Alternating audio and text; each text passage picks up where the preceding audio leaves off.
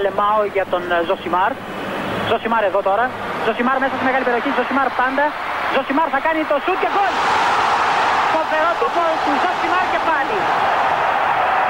Ο Περέιρα Ζωσιμάρ, 24 χρόνων παίκτης της Μποταφόγκο.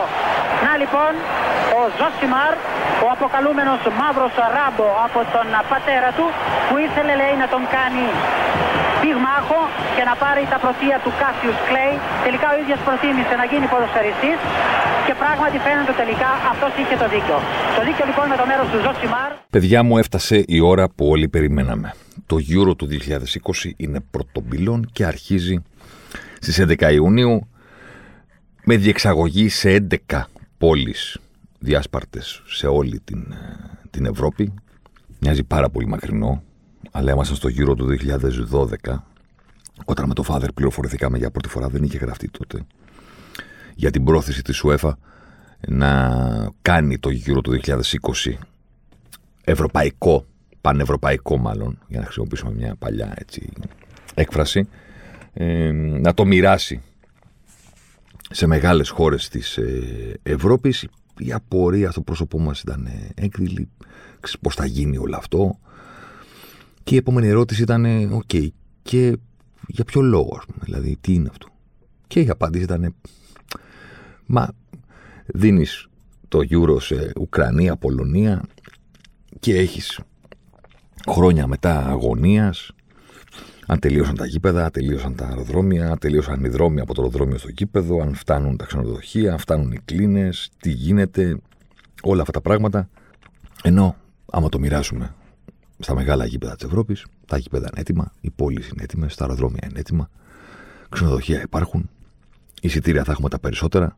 Δεν θα φτιάξουμε μεγάλα γήπεδα που μετά θα μείνουν στη χώρα και δεν θα γεμίζουν με, για κανένα λόγο όπως συμβαίνει ας πούμε, στην Πολωνία που ήμασταν τότε για το Euro του 2012. Φτιάξαμε ένα μεγάλο γήπεδο στο Gdansk, παίζει το μικρή ομάδα, πληρότητα 45%.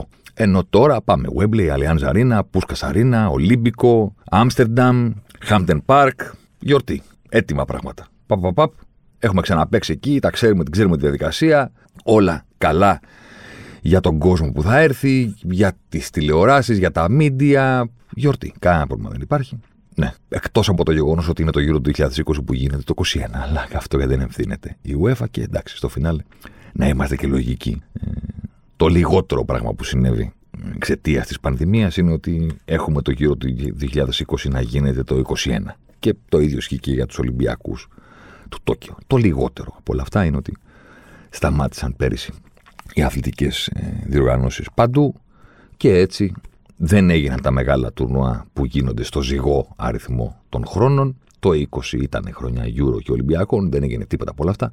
Και έρχονται να μπουν στο καλοκαίρι του 2021 μαζί και ένα Κόπα Αμέρικα υπάρχει, το οποίο κανείς δεν ξέρει τι είναι, γιατί διεξάγεται, πού θα διεξαχθεί, θα κατέβει η Βραζιλία, δεν θα κατέβει η Βραζιλία το Κόπα Αμέρικα είναι ε, κάτι που αξίζει, ξέρω εγώ, ένα ντοκιμαντέρ ολόκληρο, όχι για το τι συμβαίνει στα γήπεδα και το ποιος το κερδίζει, αλλά για τη φάση αυτής της διοργάνωσης. Που είναι κάτι σαν την Eurovision του ποδοσφαίρου στη Λατινική Αμερική, καλούν άλλες χώρες από άλλες ομοσπονδίες, αλλάζουν την έδρα, ξέρω εγώ, κάθε εβδομάδα, γιατί ε, έτσι είναι ε, κάτι, κάτι άλλο. Κάτι άλλο. Το Κόπα Αμέρικα. Υπάρχει και Κόπα Αμέρικα.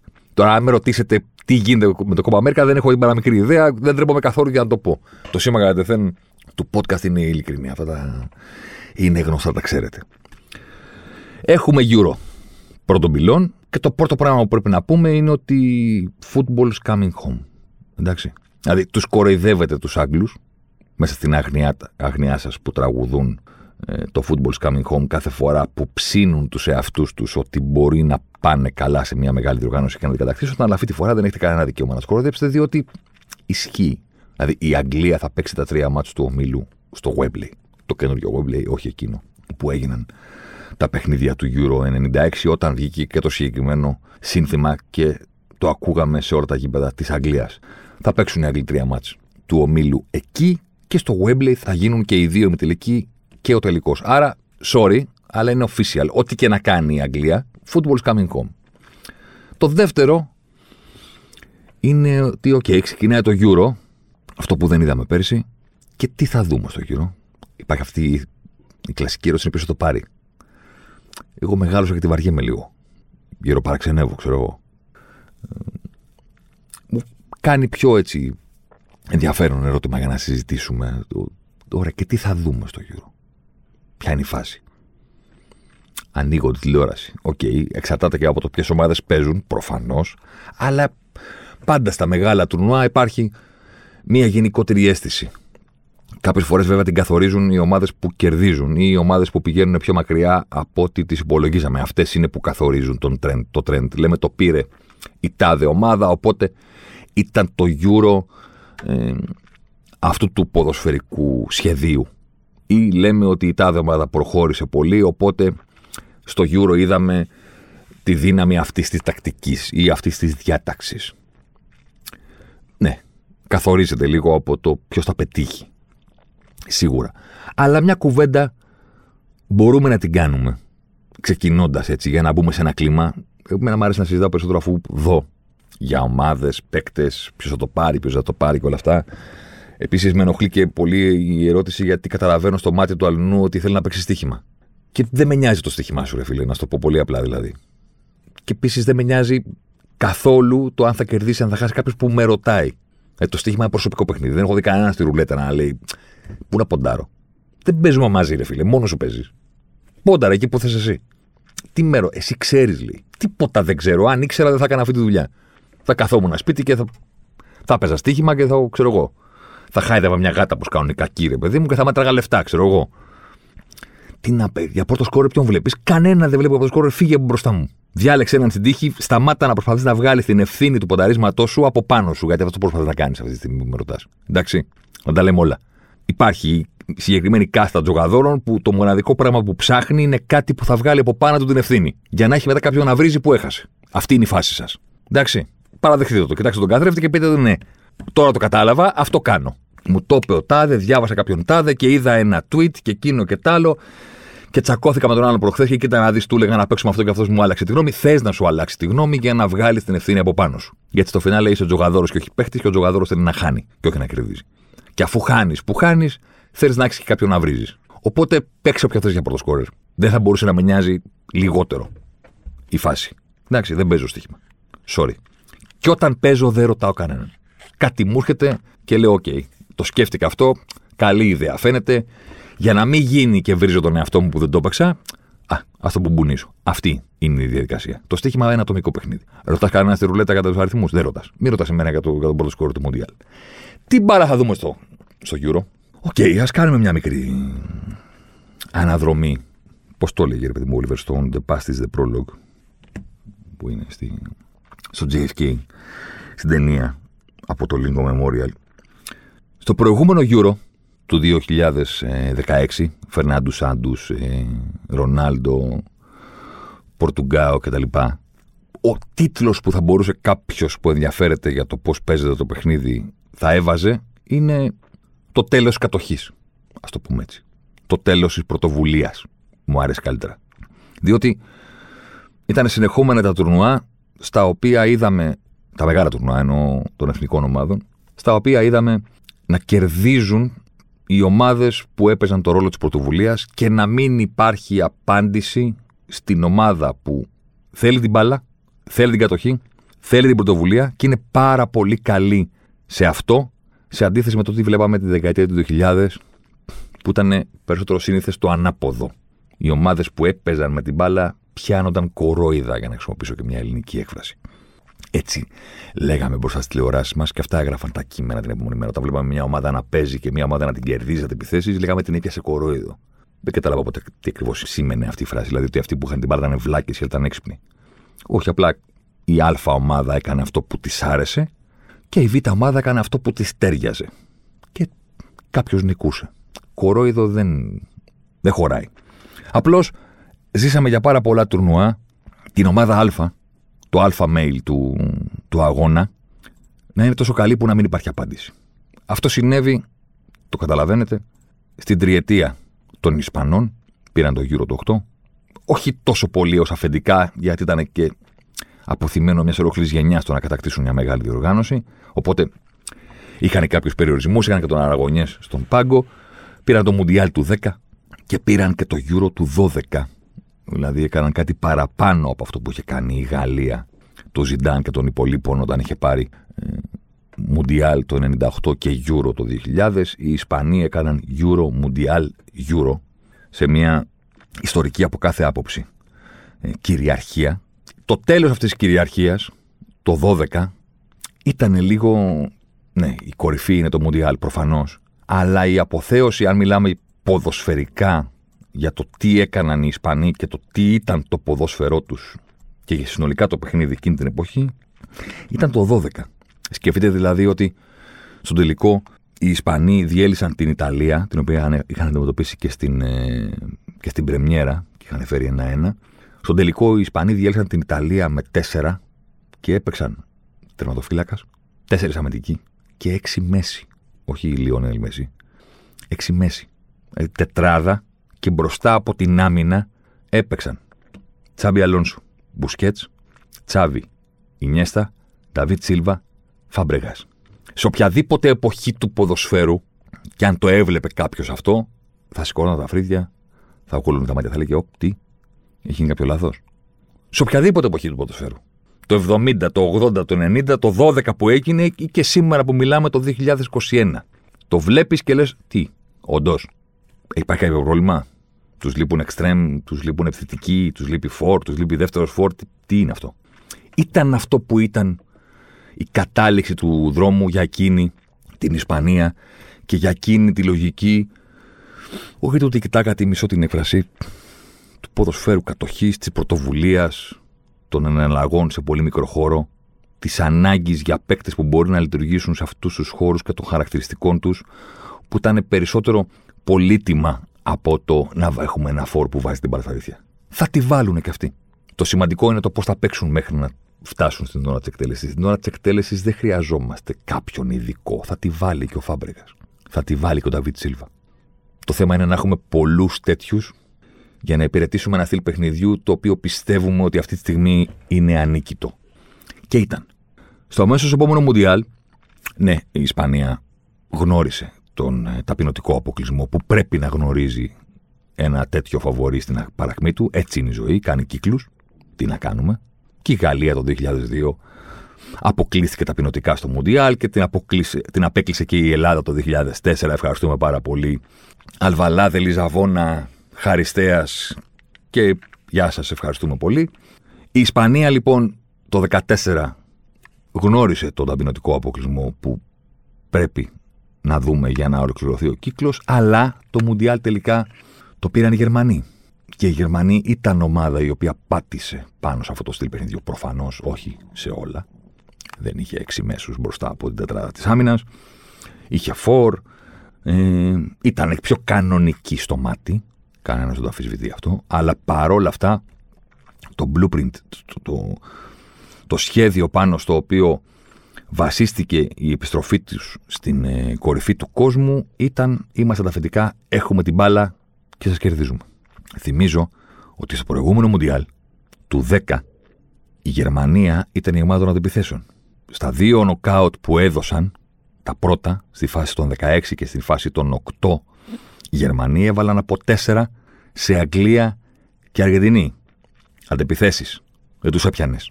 Ήταν η καλή ομάδα των αντιπιθέσεων το 10 η Γερμανία.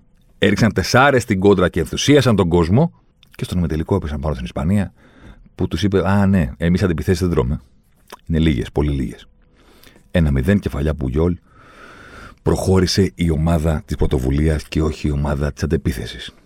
Το 2014 η Γερμανία ήταν η ομάδα που ήταν αφεντικό, με πίεση ψηλά, διότι αυτό ήταν και το όπλο με το οποίο διέλυσαν τη Βραζιλία σε εκείνο το ιστορικό 7-1 του ημιτελικού. Οπότε έχουμε συνεχόμενα χρόνια που αυτός που είναι το αφεντικό δεν πιάνεται κοροϊδό, αλλά πάει μέχρι τέλους. Και έρχεται το γύρο του 2016 στη Γαλλία και αυτός που έχει την μπάλα παύει να είναι ο ισχυρός και αυτός που δεν την έχει παίρνει τη θέση του. Το 30%, το 30 των αγώνων στο Euro της Γαλλίας κερδίθηκε από ομάδες που είχαν κάτω από 45% της κατοχής μπάλας. Θα μου πεις ωραία και τι είναι το 30% είναι μεγάλο ή μικρό; OK, okay, πάμε λίγο πίσω. Στο παγκόσμιο του 10 το αντίστοιχο ποσοστό ήταν 3% οι ομάδες που είχαν κάτω από 45% κατοχή είχαν κερδίσει το 10 μόνο το 3% των αγώνων. Στο γύρο του 12 ήταν 19% το ποσοστό των αγώνων που νίκησαν οι ομάδες με κάτω από 45% κατοχή. Και στο Μουντιάλ τη Βραζιλία ήταν 25. Ανέβαινε όλο ένα. Από το 3% στο 19%, στο 25%, στο 30% το 16%. Μία φορά στις τρεις, στα παιχνίδια που είδαμε, κέρδιζε η ομάδα που είχε κάτω από 45% κατοχή. Και όπως είπαμε και στην, ε, στην εισαγωγή, το trend της διοργάνωσης δεν βγαίνει μόνο από τέτοια ε, νουμεράκια. Εντάξει, βγαίνει και από την τελική κατάληξη. Τη φωτογραφία με το τρόπαιο στα χέρια. Ποιος το πήρε, πώς έπαιζε. Ε, η Πορτογαλία το πήρε. και θυμάστε πώς έπαιζε. Δεν μπορεί να με το θυμάστε. Εντάξει, Φερνάντο Σάντος και όλα αυτά τα πράγματα. Σε τελικό με τη Γαλλία. Το σημειώνω διότι και οι διοργανωτές που είχαν σημαδέψει την διοργάνωση, ήταν στην, στη χώρα τους ε, και ήθελαν την επιστροφή, φάνηκε πολύ νωρίς από τον Όμιλο ότι και εκείνοι έχουν επιλέξει ως σχέδιο το να αφήνουν την μπάλα στον αντίπαλο και να τον κερδίζουν με αυτόν τον τρόπο. Πορτογαλία, θυμάστε, πέρασε από τον Όμιλο χωρίς να κάνει νίκη, απέναντι σε Ισλανδία, Αυστρία και Ουγγαρία, κέρδισε την Κροατία 1-0 με εντάξει, συγκλονιστικό κατενάτσιο.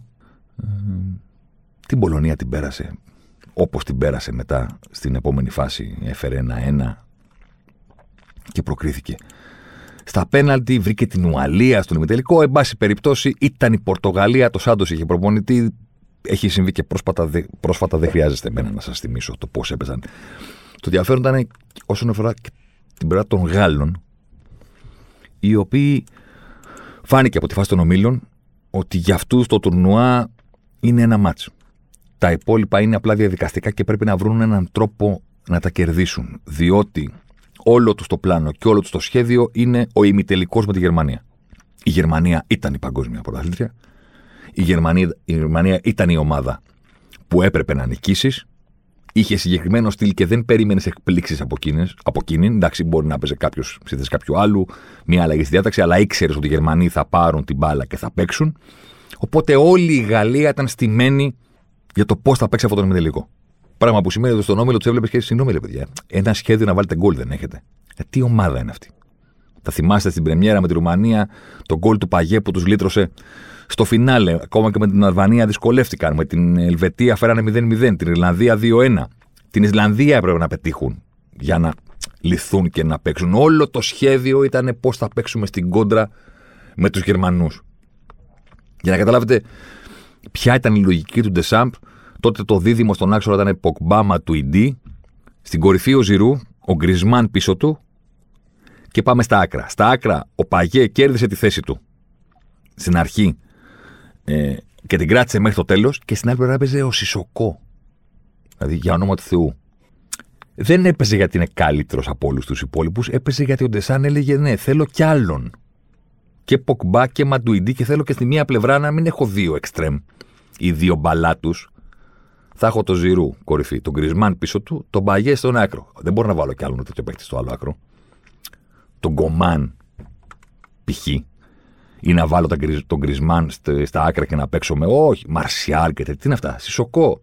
Εδώ να βοηθάει. Το σχέδιο λειτουργήσε στο 100% εκεί που έπρεπε. Στον ημετελικό με τη Γερμανία. Η Γαλλία τον κέρδισε 2-0 με 2 γκολ του, του Γκριεσμάν. Στον τελικό, στο, σε εκείνο τον ημετελικό είχε 35% κατοχής στο γήπεδο της. Αυτή ήταν η φάση. Η κακή τύχη των Γάλλων που είχαν σχεδιάσει όλο αυτό το πράγμα και είπαν Α, ωραία, όλες οι ομάδες θέλουν να έχουν την μπάλα, εμείς θα παίξουμε πίσω από αυτήν και θα πάρουμε το τουρνουά, ήταν ότι πέτυχαν στο τελικό την Πορτογαλία. Οπότε ήταν σαν το, αυτό το, το meme που είναι ο Spider-Man και δείχνει το Spider-Man. Αυτό που, που κυκλοφορεί. Μπράβο. Οπότε είδαμε ένα τελικό που εσείς πάρετε την μπάλα. Όχι, σας παρακαλώ πάρα πολύ. Εμείς είμαστε εκεί παιδοχοί. Εσείς θα πάρετε την μπάλα. Μα σας παρακαλώ πάρα πολύ. Ήρθατε στο γήπεδο μας και δεν θα σας δώσουμε την μπάλα. Πάρτε την μπάλα. Η Γαλλία πήρε την μπάλα αναγκαστικά γιατί ήταν γηπεδούχος και γιατί τραυματίστηκε νωρίς ο Ρονάλντο. Οπότε ξαφνικά έπρεπε να πάρει το κύπελο παίζοντας κάτι το οποίο δεν της άρεσε και δεν ήξερε.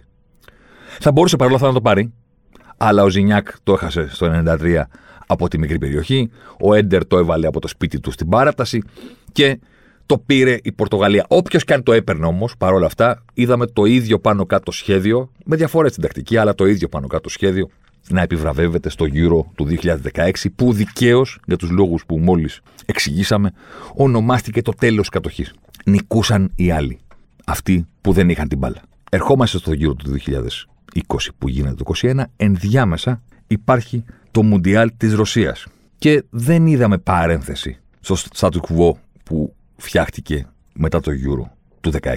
Το πρώτο που είδαμε είναι ότι οι ομάδες που επέμεναν να είναι ε, τα αφεντικά, οι μεγάλες ομάδες, ήταν ακόμα χειρότερες από τα προηγούμενα τουρνουά τους.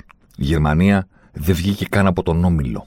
Έχασε από το Μεξικό στον πρώτο αγώνα του Ομίλου και από την ε, Νότια Κορέα στον τελευταίο. Γεια σας, Αοφίντερσεν, πώς το λένε.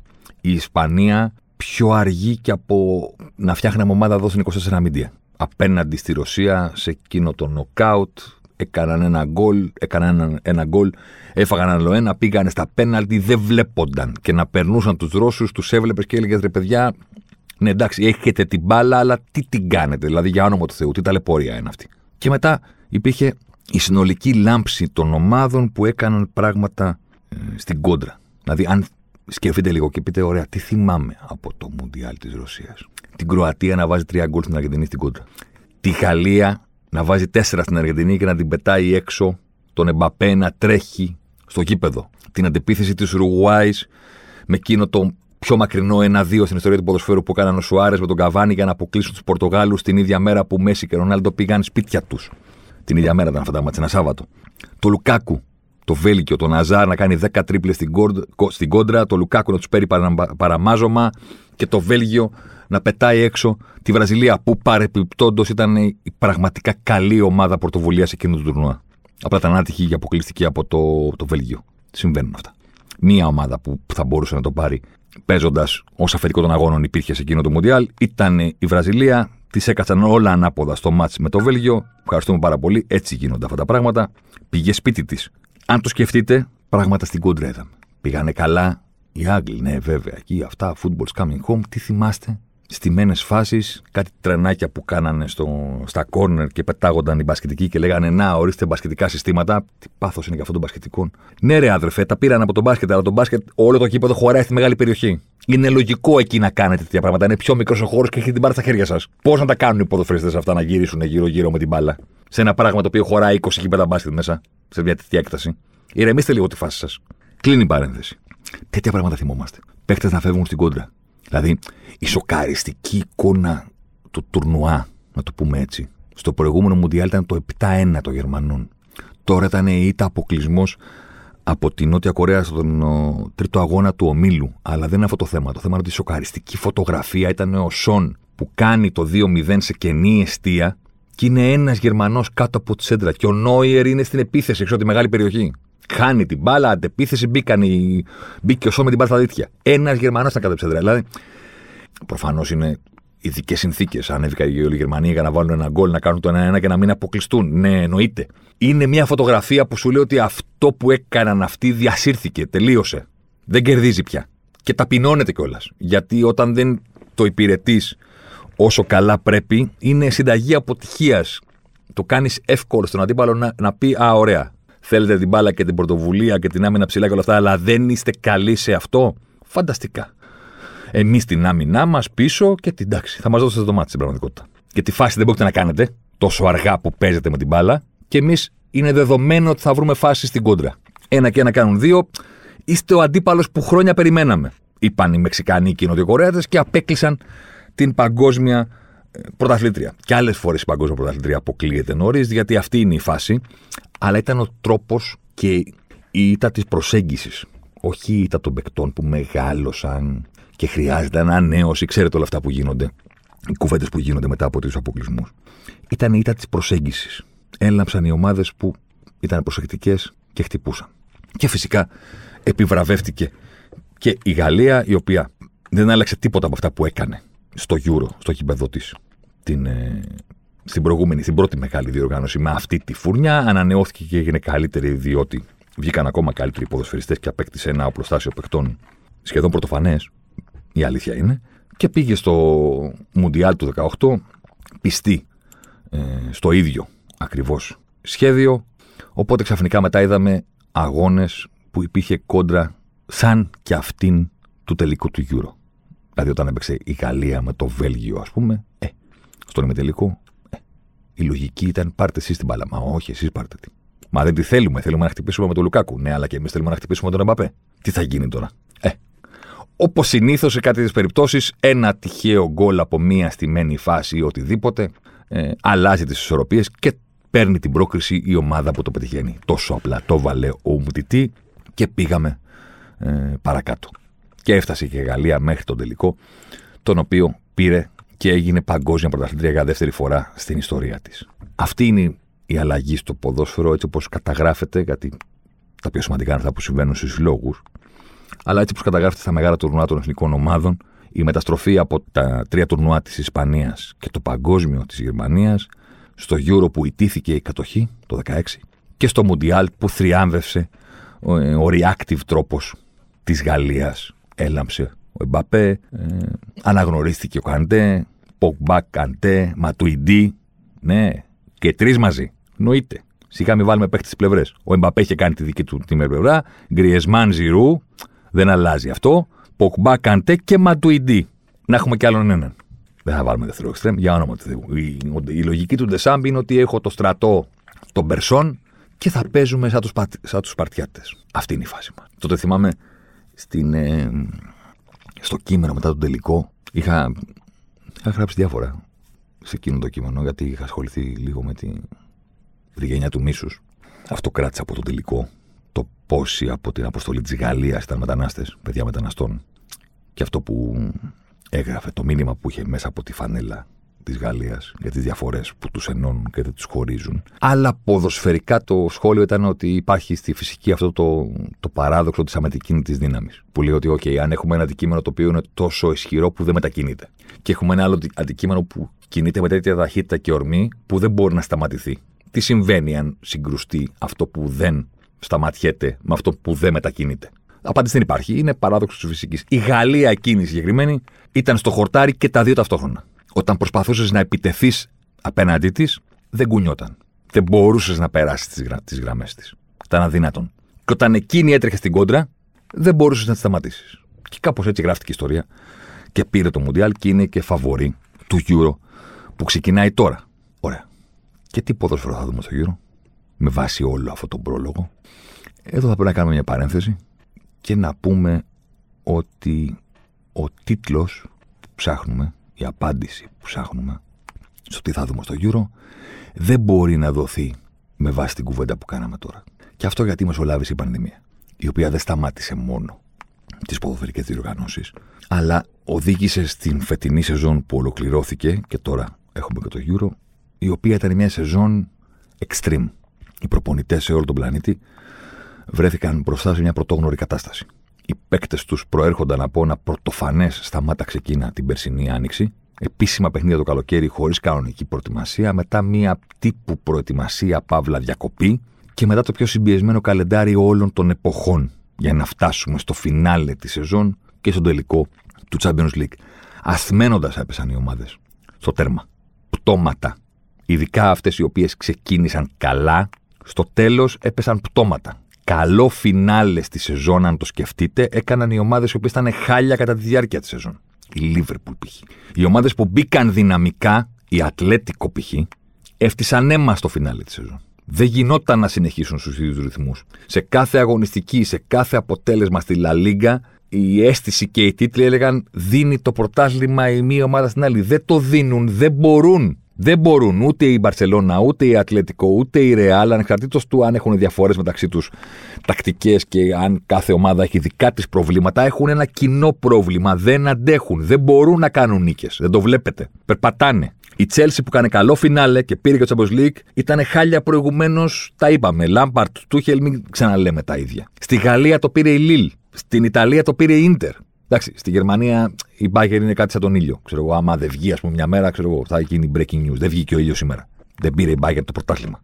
Ήταν αδύνατον, αδύνατον να κάνει μια ομάδα πραγματικά σταθερή και καλή σεζόν καθ' όλη τη διάρκεια αυτού του πράγματος. Γιατί ήταν πράγμα, δεν ήταν κανονικό. Αυτό που ξεκίνησε πέρυσι το Σεπτέμβριο. Και οι επιρροές σε παίχτε και ομάδες μπορεί να διαφέρουν από πρωτάθλημα σε πρωτάθλημα και από σύλλογο σε σύλλογο. Αλλά νομίζω ότι τώρα που ολοκληρώθηκε η σεζόν μπορούμε να συμφωνήσουμε για να πούμε ότι, OK, υπάρχει κάτι που συνέβη για όλους. Και αυτό ήταν ότι τα πράγματα έγιναν πάρα μα πάρα πολύ αργά. Πολύ αργά. Σε σχέση με το ξέφρενο ποδόσφαιρο του 2019, με το εξαντλητικό πρες να ορίζει πλέον τις ομάδες και να μην τις χωρίζουμε σε ομάδες πρωτοβουλίας και αντίδρασης, αλλά να τις χωρίζουμε σε ομάδες που πιέζουν ψηλά, σε ομάδες που πιέζουν στο μεσαίο μπλοκ ή αυτές που περιμένουν στο που πιέζουν, στο πώς το κάνουν, στο πώς αντιδρούν σε αυτή την πίεση με τη σειρά τους όταν τη δέχονται, πώς χτίζουν τις επιθέσεις από χαμηλά, όλα αυτά τα πράγματα ξαφνικά έγινε ένα ποδόσφαιρο slow motion. Συνολικά δεν μιλάω για τους παίχτες, για τον ο τάδε παίχτη που είναι γρήγορος, εξακολούθησε να είναι γρήγορος. Ναι, προφανώς μιλάμε για τη συνολική εικόνα του αγώνα, για το τέμπο. Λόγω του που μεγάλωσα και των φίλων μου, έχω από μικρός έτσι επαφή με το πόλο. Εντάξει, φίλοι πολίστες κτλ. Ε, οι οποίοι όταν ήταν αθλητές, επαγγελματίες και κάποιοι από αυτούς κορυφαίοι των κορυφαίων, ε, τους άκουγα πάντα να λένε ότι ξέρεις, η οδηγία που έχουμε στις διακοπές, ας πούμε, είναι ότι δεν περνάς ε, πάνω από τρει-τέσσερι μέρες εκτός νερού. Θα μου πεις καλοκαίρι, είναι όλοι μπάνιο κάνουμε. Ναι, εμείς κάνουμε μπάνιο για να δροσιστούμε. Η λογική τους ήταν ότι δεν, ε, δεν γίνεται ένας επαγγελματίας πολίστα και επειδή έχεις πάει διακοπές ή οτιδήποτε δεν κολυμπάς, πρέπει να την έχεις στην επαφή με το νερό συνέχεια. Οπότε κάποια στιγμή, κάπου ήμασταν, δεν θυμάμαι, μιλάγαμε με τον Γιώργο, μου λέει ρε, εσύ έχω, μου λέει, έχω να κολυμπήσω πέντε μέρες. Μου λέει πάρα να κάνω μερικά χιλιόμετρα, ξέρετε πώ είναι τα χιλιόμετρα για αυτούς. Ε, εντάξει. Δεν μιλάμε για ανθρώπους τώρα, ναι, καλά, μην γελάς. Τώρα μιλάμε για. εντάξει. Άστο. Να, να ξεπιαστώ λιγάκι γιατί έχω. Πόσες μέρες μου είχε πει, δεν θυμάμαι τώρα. Α πούμε, πέντε ξέρω εγώ μου είχε πει. Έχω να κολυμπήσω. Επιστρέφει, μου λέει ρε, εσύ μου λέει, είναι τρομερό πράγμα. Μου λέει, πώς πώς μπορεί κάποιος να χάνει. Του λέω, σιγάρα παιδί, του τι παθαίνεις δηλαδή, άμα δεν κολυμπήσεις πέντε μέρες. Δηλαδή, τι έγινε. Εγώ νο, νόμιζα ότι απλά θα κουραστεί πιο γρήγορα. Ξέρεις, έχω καιρό να το κάνω, οπότε ταύτισα. Μου λέει ρε παιδί μου, είναι σαν να κολυμπάς σε μέλι, αντί να κολυμπάς σε νερό. Γίνονται όλα πιο δύσκολα, πιο αργά. Δεν έχεις αυτή τη ροή που έχουν. Μα ξέρει, άμα δεις κολυμπητή, πολύ θα να κολυμπάει δίπλα σου, νομίζω ότι δεν είναι άνθρωπος. Δηλαδή δεν ντρέπεσαι εσύ. Κατάλαβες. Δεν είναι. Κάνουν μία έτσι και φεύγουν. Χωρίς προσπάθεια. Δεν λέω ότι να πάνε γρήγορα. Βλέπεις το Γιάννη ότι έχεις το Γιάννη πότε να πέφτει πισίνα. Νομίζω, λες, πού πήγε; Τώρα εδώ δεν ήταν. Αλλά δεν είναι ότι πέρασε δίπλα μου ο Μπολτ και πήγε γρήγορα. Αυτός δεν κάνει τίποτα. Ε, δεν, ε, δεν πηγαίνει γρήγορα. Δεν κολυμπάει καν. Κινείται μέσα στο νερό. Ε, αυτή η κίνηση χάνεται. Λες, πώς γίνεται; Μου είχε αρέσει τόσο πολύ αυτή η έκφραση. Το είναι σαν να είσαι μέσα σε μέλι αντί να είσαι σε νερό. Γιατί καταλαβαίνουμε όλοι τι ακριβώς εννοεί. Ότι βρίσκεις μια παραπάνω αντίσταση. Ε, το ποδόσφαιρο που είδαμε φέτος ήταν τέτοιο. Αργό, σλόπι που λένε και τσαπατσούλικο που λένε και οι Άγγλοι. Με αυτή τη σεζόν πίσω, τι προσδοκίες μπορούμε να έχουμε από το Euro; Δηλαδή, κακά τα ψέματα εδώ και πάρα μα πάρα πολλά χρόνια τα μεγάλα τουρνουά δεν είναι η κορυφή του ποδοσφαίρου. Δεν βλέπουμε εκεί το ποδόσφαιρο στην καλύτερη εκδοχή του. Το βλέπουμε στο Champions League. Το βλέπουμε στην Premier League. Το βλέπουμε στη La Liga. Αυτές είναι οι καλές ομάδες. Περισσότερος χρόνος προπόνησης μπορούν να κάνουν περισσότερα πράγματα. Έχουν μεγαλύτερη συνοχή, μεγαλύτερο κοινό νου, τους αυτοματισμούς. Εκεί βλέπεις το ποδόσφαιρο. Οι παίχτε είναι ίδιοι. Αλλά εκεί παίζουν καλύτερα. Τα Μουντιάλ και τα Euro είναι άλλο πράγμα. Ωραία. Αν τα τουρνουά των μεγάλων ομάδων είναι ένα τουλάχιστον, τουλάχιστον για να μην πω δύο, ένα τουλάχιστον επίπεδο κάτω από τους συλλόγους, τι Euro θα δούμε όταν φέτος οι σύλλογοι ήταν δύο και τρία επίπεδα κάτω από ό,τι ήταν πριν από δύο χρόνια; Δηλαδή, αν είναι αργές οι ομάδες που δουλεύουν όλη τη μέρα μαζί και έχουν 20 αυτοματισμούς, τι εικόνα θα έχουν οι εθνικές που πασχίζουν για να έχουν τρεις αυτοματισμούς; Κι αν τους έχουν. Δηλαδή, Ποιος θα έχει την μπάλα τελικά για να επιστρέψουμε στην προηγούμενη κουβέντα; Ποιος θέλει να, τη έχει, να την έχει; Ιταλοί. Εντάξει τώρα, μην τρελαθούμε. Ακόμα και οι καλύτερες Ιταλίες όλων των εποχών δυσκολεύονταν στον όμιλο γιατί έπρεπε να υπηρετήσουν αυτό το ρόλο και μετά λέγανε φέρτε το νοκάουτ για να σας πετάξουμε όλους έξω και να πανηγυρίσουμε και να κάνουμε και να δείξουμε. Οι Γάλλοι, καλά με το συζητάμε. Ποτέ. Οι Πορτογάλοι για κανένα λόγο. Μιλάμε για τις δύο ομάδες που πήραν τα τελευταία Μουντιάλ και Euro. Τι να αλλάξουν. Ποιος μένει; Από τους μεγάλους. Η Αγγλία του Southgate που μέχρι τελευταία στιγμή έλεγε δεν θα πάρει τον Αλεξάνδρ Άρνοντ και τελικά χτύπησε και του κάνει τη χάρη ώστε να μπορεί να τον βγάλει από την 23 χωρίς να του 26 για να του, χωρίς να το χρεώσουν.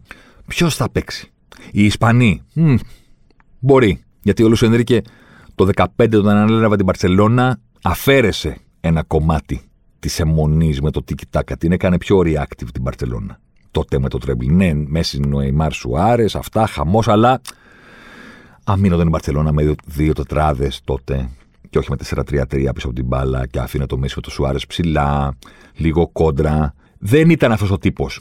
Έχουν μείνει οι Γερμανοί, τελευταίο τουρνουά του Λεβ, που κανένας δεν ξέρει πώς θα παίξουν. Ποια είναι η διάταξή τους, παίζουν με 5, παίζουν με 4, παίζουν με 3, ποιοι παίζουν, κανένας δεν ξέρει τίποτα. Και εν πάση δεν θα θέσουν το trend οι Γερμανοί αυτή τη στιγμή. Ποιος θα παίξει με την μπάλα; Ποιος θα πάρει αυτούς τους ποδοσφαιριστές έτσι που είναι διαλυμένοι και θα κάνει το άλλο. Να τους πει λοιπόν, θα χτυπάμε στην κόντρα. Ποιος θα φύγει στην κόντρα, με ποια ταχύτητα και με ποια κουράγια. Γιατί κάπως μπορεί να πεις: Ακούω τόση ώρα και μου λες ποιος θα παίξει. Εμένα δεν με ενδιαφέρει, ρε φίλε. Εγώ θέλω να βλέπω αντιπιθέσεις. Ναι, μαζί σου. Μόνο που ξέρεις, η ταχύτητα και ο ρυθμός των αντιπιθέσεων ορίζεται από την ταχύτητα της επίθεσης. Πάνε μαζί αυτά τα δύο. Δεν ξέρω αν θυμάστε το παλιό κλισέ, τον speaker. Πάνω κάτω η μπάλα έχει γρήγορο ρυθμό το παιχνίδι. Το γρήγορο ρυθμό το παιχνίδι δεν τον δίνουν μόνο αυτοί που κάνουν αντεπίθεση, επειδή φεύγουν γρήγορα. Τον δίνουν και αυτοί που κάνουν επίθεση. Αν γυρνάνε την μπάλα γύρω-γύρω, ποια αντεπίθεση να δεις; Πώς; Το γρήγορο που λες ότι το θέλω και δεν με νοιάζει, θέλω να τον δω ακόμα και αυτό που φεύγει στην κόντρα, ορίζεται από τον τρόπο που γίνεται επίθεση. Αν είναι κάθετη και γρήγορη επίθεση, παπ, μια, ένα κλέψιμο, μια μπαλιά, φύγανε. Θα το δεις. Άμα γύρω-γύρω-γύρω και η άμυνα δεν ανεβαίνει ποτέ και κρατήστε τα μπακ πίσω γιατί να προσέξουμε. Και τσούκου τσούκου. Και παιδιά, μην χάνετε την μπάλα για να μην τρώματε επιθέσεις. Οπότε μην παίζετε πολύ κάθετα και πηγαίνετε την μπάλα στα πλάγια. Τι αντιπίθεση να δεις με αυτόν τον τρόπο παιχνιδιού; Πώς; Ναι, εντάξει, άμα χαθεί η μπάλα ψηλά, χειροπολί. Εκεί θα το δεις. Την ώρα που επιτίθεται μια ομάδα και περνάει τσέντρα, τι αντιπίθεση να δεις άμα παίζουν όλοι τόσο αργά και τόσο προσεκτικά; Πώς; Η αντιπίθεση ορίζεται από την ταχύτητα της επίθεσης.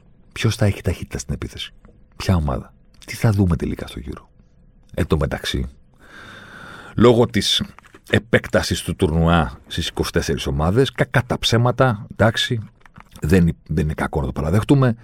Ε, έχει ανοίξει και το τουρνουά σε ομάδες που δεν είναι και της μεγαλύτερης δυναμικότητας, εντάξει. Και τι θα δούμε τώρα στα παιχνίδια των ομίλων; Μία μεγάλη ομάδα, η Αγγλία παραδείγματος χάρη, η Ιταλία, η Γαλλία που είναι βέβαια στον όμιλο του θανάτου, να παίζουν με μικρότεροι, που σημαίνει ότι θα πρέπει η μεγάλη ομάδα να υπηρετήσει ένα ρόλο που δεν της αρέσει και δεν έχει δουλέψει, απέναντι σε ένα μικρότερο αντίπαλο που δεν έχει άλλη επιλογή από το να παίξει πίσω και δεν έχει και όπλα να χτυπήσει την κόντρα. Και τελικά, ίσως τα καλύτερα μάτσα τα δούμε όταν αυτοί οι μικροί παίζουν μεταξύ τους. Στο Ουαλία Ελβετία. Εκεί που κρίνεται η πρόκριση στην πραγματικότητα, γιατί περνάνε και οι τέσσερις τρίτη από τους έξι των ομίλων. Οπότε όλοι έχουν μια ευκαιρία στο όνειρο. Οπότε ξέρω εγώ, όλες οι ομάδες θα παίξουν πίσω από την μπάλα με το Βέλγιο π.χ. Η Δανία, η Φιλανδία και η Ρωσία, αλλά μεταξύ τους θα πρέπει να παίξουν. Και ένας Θεός ξέρει πόσο έχουν δουλέψει για να παίξουν και τι θα δούμε. Δεν τα λέω όλα αυτά για να σας απογοητεύσω ή για να σας μαυρίσω. Τα λέω γιατί νομίζω ότι πρέπει να έχουμε χαμηλά τον πύχη. Αργά πράγματα προβλέπω μέσα στο μέλι και έναν, δύο, τρεις ποδοσφαιριστές να τραβάνε επειδή θα βρεθούν σε μια φόρμα ή επειδή έχονται από κακή σεζόν και είναι πιο ξεχωριστοί από τους άλλους που ξέρεις. Που ξέρεις. Σε κάθε περίπτωση, ο Ζωσιμάρ θα είναι εδώ καθ' όλη τη διάρκεια του Ευρωπαϊκού.